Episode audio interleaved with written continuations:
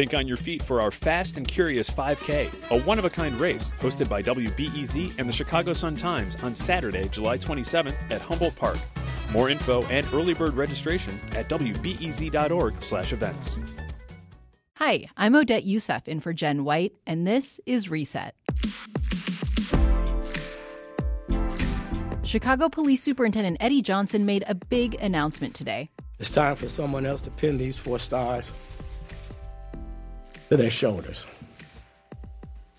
These stars can sometimes feel like carrying the weight of the world. After more than three decades as a Chicago police officer and nearly four years as the city's top cop, Johnson will step away at the end of the year. His speech highlighted his youth in Cabrini Green and his work to reform the department and bring violence down in Chicago. Mayor Lori Lightfoot concurred. Superintendent Johnson will end his service standing on a record of reform and progress that will be felt long after his retirement. Accountability and community policing are more than just buzzwords to Eddie Johnson. They are the beliefs that guided his moral compass and helped unite our city after tragedies. Coming up, we'll hear from a former Chicago police officer who worked with Eddie Johnson for years, a community activist and police accountability expert, a Chicago alderman, and WBEZ criminal justice reporter Patrick Smith, who was at the press conference and described the scene. Well, it was an emotional announcement by Superintendent Johnson. We knew it was coming. He was planning for this. He still broke down, not broke down, but he still, you know, teared up a little bit when he actually got to the part of announcing his retirement. It also stood out, you know, sources have told WBEZ that this has been coming since the start of the week and that basically Lightfoot wanted him out once he was discovered asleep at the wheel by officers and there's an IG investigation. However, Johnson and Lightfoot today both uh, sort of stuck to the, the narrative that, that no, this is his choice and only his choice, and he wants to retire because of health issues and because he wants to, to be with his family. So, so that stood out to me that they they really stuck with that retirement narrative. Mm-hmm. One of the things that he um, mentioned was that he was appointed at, at a very tumultuous time uh, for the Chicago Police Department. Can you remind us uh, what the circumstances were around his appointment? Eddie Johnson took over uh, in the spring of 2016. That was in the wake of the Laquan McDonald video release. Community trust in police was was really incredibly low. Police morale was incredibly low, and we were in you know at the start of, of a surge in gun violence. 2016 ended up being one of the most violent years in chicago in a long time. So he, he came in in the middle of all that and sort of was tasked with three big things all at once you know uh, reforming the department to satisfy the demands of the community making sure that officers morale was raised so that they would do the, could do their job effectively and, and trying to bring down gun violence all obviously three hugely important tasks and, and very difficult tasks. So, yeah, that third point about the gun violence numbers, he, he spent some time talking about that, comparing where those numbers are compared to the summer of 2016. And they're lower now. Um, but how much of that actually is a direct result of his leadership? Well, I mean that's hard to say. You know, the, the superintendent like is like the CEO of a huge organization where they only have so much control over what happens on the ground. You know, he was in charge of adding a thousand more police officers to the force, uh, which they, they got to over about a two year period. Uh, he put in a bunch of technology, um, which he talked about today in, in his in his speech. It is hard to say how much is attributed to him or how much was sort of a natural regression. Regression, you know, 2016 was, as I said, just this historically bad year. Right now, we are way down from 2016. We're also just about back to where we were in 2015. So uh, it kind of depends on how you want to look at that. If 2016 counts on Eddie Johnson's watch, then he doesn't have a great record bringing down gun violence. On the other hand, we are back to sort of what was normal in 2015. Hmm. So, something that is kind of missing from what we heard today is going back to this point you mentioned about police officer morale. What do we know about uh, how much support Eddie Johnson has currently within the police department and, you know, how morale generally is looking for the next person who assumes that role? Well, I mean, I think that for many officers, it was very meaningful to have someone appointed to the superintendent position who rose up the ranks, who's been a lifetime Chicago police officer. Uh, I think he had a lot of support internally from some officers. You know, he did clash with the union at times, including very recently over this uh, issue of whether or not he would stand with President Trump when he was in town. However, um, Kevin Graham, the, the Fraternal Order of Police president here in Chicago, you know, he has said recently he's given a lot of credit to Johnson for always having sort of an open door, always always talking to them a lot and communicating. And, and I think that relationship was sort of getting better or had gotten better over the last year. Um, although they they were sort of at odds on the principle because Johnson is a supporter of the consent decree, that federally court enforced uh, police reform plan, and the union is vehemently opposed to that. So that's kind of had them at loggerheads. How much that speaks to the rank and file, I can't say, but I can say that that relationship with the union, I think, has gotten better uh, in the past year. So Patrick, you know, he he spoke a lot about that consent decree, and he's he's in support of it. He said, "You've done some reporting about how the city is actually doing when it comes to meeting certain benchmarks that are in the consent decree. Can you tell us a little bit about um, how well he and his department have done in terms of uh, complying with it?" Well, you know, uh, we hit the six month mark uh, back in September, was sort of the six month mark, the first six months of the consent decree. So I checked in on the progress of what we what was publicly known, what we could find out, and the city had missed a bunch of deadlines that had not completed a bunch of things that they were required to do by the court as of that point. Uh, now that is largely the police department things like training and making information publicly available. I will say that it's going to be up to the, the federal court monitor to determine whether or not the city is meeting its its deadlines. We're waiting for that report to be released publicly to get sort of the final word from that monitor on how the city's done. But yeah, I, I found that they, they were not meeting a lot of the goals. The city sort of pushed back on that, saying that these goals were too ambitious. Uh, I will say one of the things they had not completed as of as of September was a a dashboard uh, about uh, investigations into alle- allegations of police misconduct. That dashboard actually went live a couple days ago. So, kind of speaking to the, the, the city's defense of we are working on these things and we're going to get them done. We just couldn't quite get them done to the deadline. That monitors report is the next thing I'm looking at to see really how is the city doing, how is the police department doing it at, at meeting their obligations. One of the points that Johnson highlighted was the reduction in police involved shootings, saying that they're at their lowest level in a decade. Um, Patrick, tell us a little bit about whether that's being recognized by community members as progress within the police department, and, and why is it that police involved shootings have dropped? You know, I've done some interviews with community leaders and community members where I ask them about that. Hey, these shootings are down, and they, they, they certainly say that they're glad about it, but it's not as if if you're out and about in the community, people are, are you know thanking the city for shooting at them less. But I think that the department and and Johnson would say that the reason those shootings are down is because of increased training, because of a new use of force policy, and because they've made it a real priority to, to reduce these, and they've made it clear to officers that they should reduce the amount of times that they're shooting at citizens.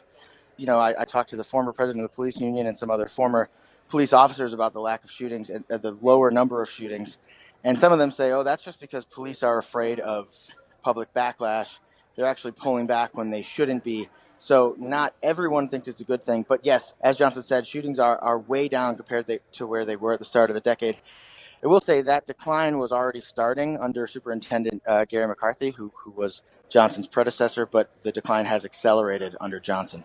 Patrick, really briefly before we let you go, the mayor noted that uh, Superintendent Johnson will remain on the job through the end of the year, and she tried to sort of rein in questions so that they wouldn't turn to next steps. But I'm still going to ask you do we have any indication about what's going to happen when he uh, leaves that role?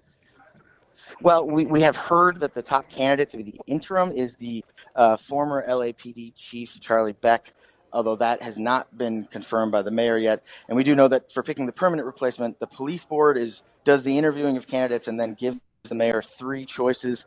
Lightfoot said she's going to honor that process, and I believe she will because she was kind of burned when Johnson was picked, she was president of the police board, and Emanuel sort of went around the police board and made his own choice. I think she's going to stick to that process, so it'll be up to the police board to nominate the three candidates for Lightfoot to pick from. That's WBEZ's Patrick Smith.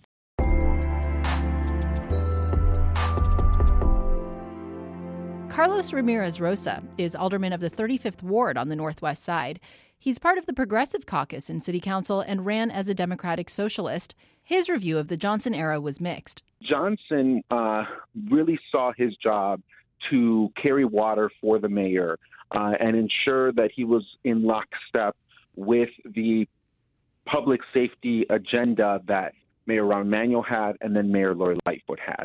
And to that extent, I think that, you know, there, there wasn't really much that changed uh, under Superintendent Johnson. I don't think that you know he was someone that said these are my ideas when it comes to policing, and these this is the type of leadership I want to exert on this department.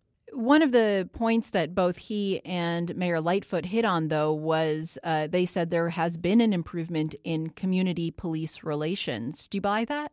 I can't speak for the entire city. I can speak for my community. And what I will say is that the changes that we have seen have really happened at the grassroots level. It's happened working with local CAPS offices. Uh, it's happened building relationships between uh, residents to talk about what is a real public safety strategy. I really have not seen that change coming from the top down. Perhaps that is the case in other communities, but it's certainly not the case in mine. So, one of the things that you have uh, sponsored is an ordinance to establish CPAC, the Civilian Police Accountability Council, to oversee the Chicago Police Department. This would give an elected council of civilians the power to appoint the police superintendent. What's the status of that? So the uh, Civilian Police Accountability Council would be an all-elected body. The research shows that the best way to address police misconduct, which has cost the city of Chicago hundreds of millions of dollars over the last several years, the best way to do that is to really hold police officers accountable for their actions uh, and to really have truly democratic processes where civilians have true oversight. We introduced the ordinance once again at the beginning of this term. We have now come forward with a substitute ordinance that has the support of Craig Futterman out of the University of Chicago, who has been one of the leading voices on police accountability and police reform.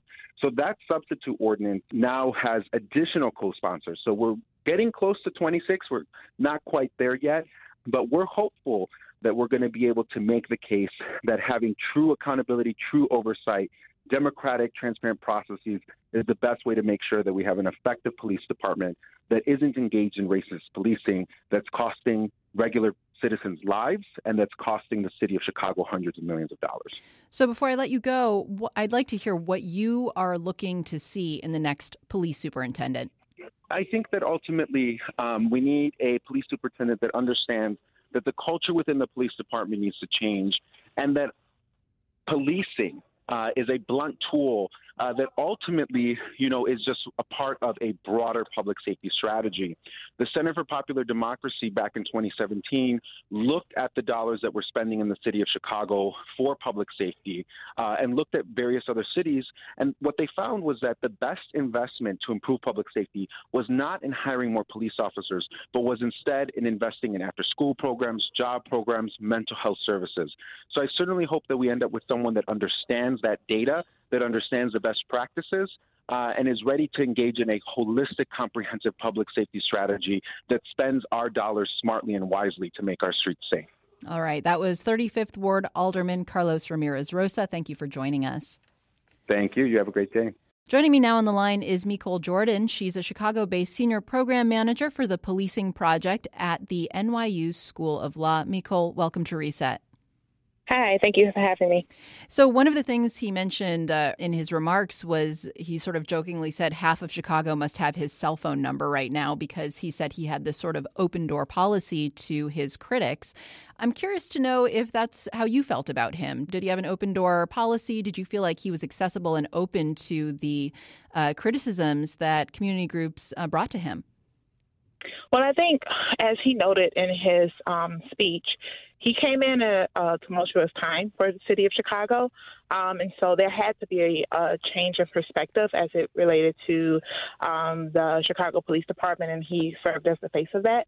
I think that he was definitely more open than um, probably other superintendents in the past to having conversations with the community about changes that needed to happen within the city of Chicago. I mean, as it relates to policing. So Did you feel that his sort of um, openness to uh, improving community relations, having an open door policy, was was that reflected in uh, the way any changes that were happening uh, in neighborhoods when it came to relations with police officers on the streets? Yeah, so I believe that um, in, what we're looking at in Chicago is culture change, and that that takes time. I think that he understood that culture change needed to happen, and I believe that I mean it takes time for that to trickle down to the rank and file to the um, police officer interact on a day to day basis. But I do think that sentiment is growing in the Chicago Police Department, um, and there has been a greater push towards community policing and embrace embracing of changes as it relates to community policing practices.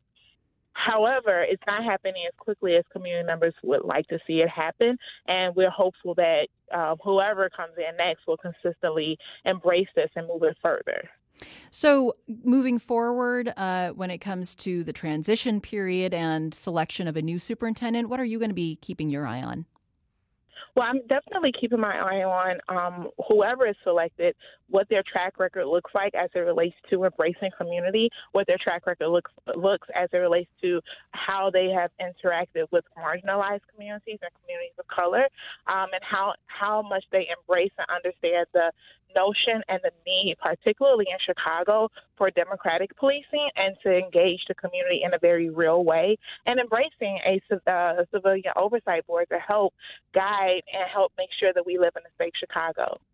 That's Mecole Jordan, a Chicago based senior program manager for the policing project at the NYU School of Law. Mecole, thanks for speaking with us.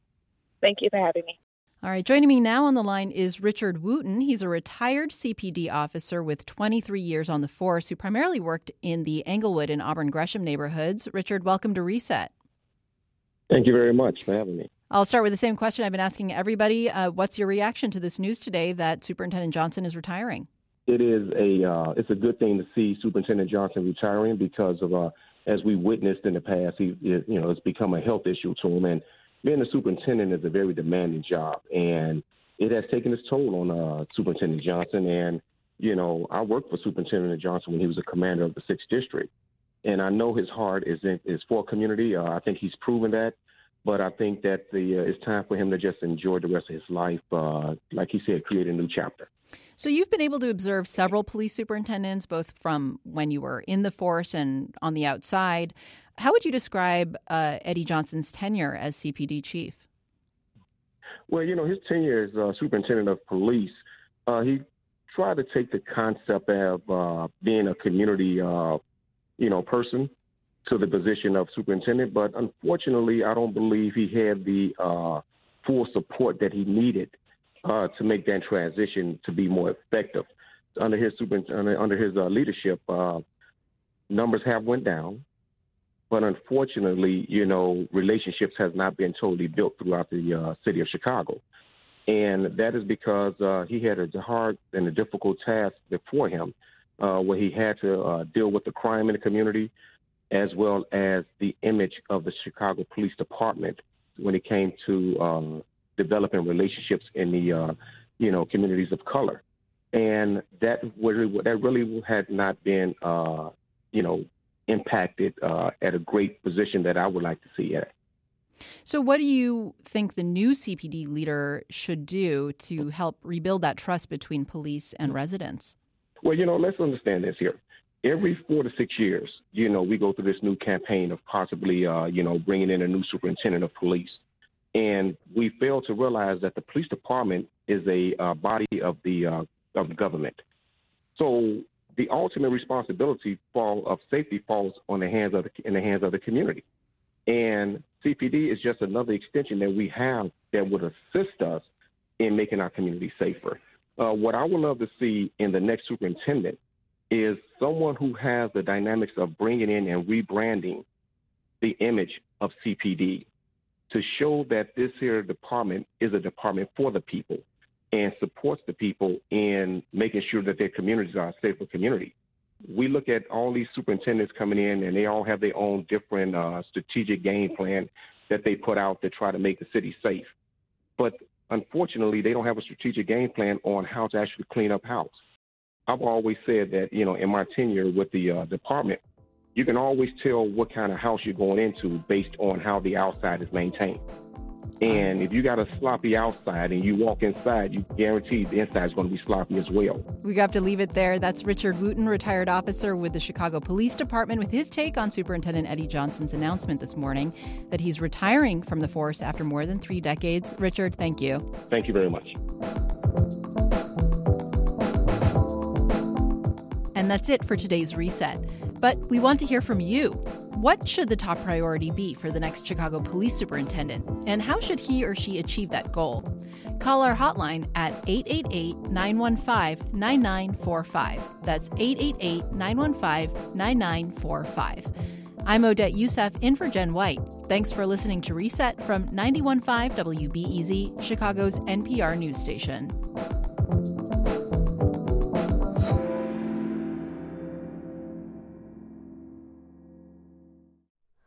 Hi, it's Terry Gross, the host of Fresh Air. We bring you in depth, long form interviews with actors, directors, musicians, authors, journalists, and more. Listen to our Peabody Award winning Fresh Air podcast from WHYY and NPR.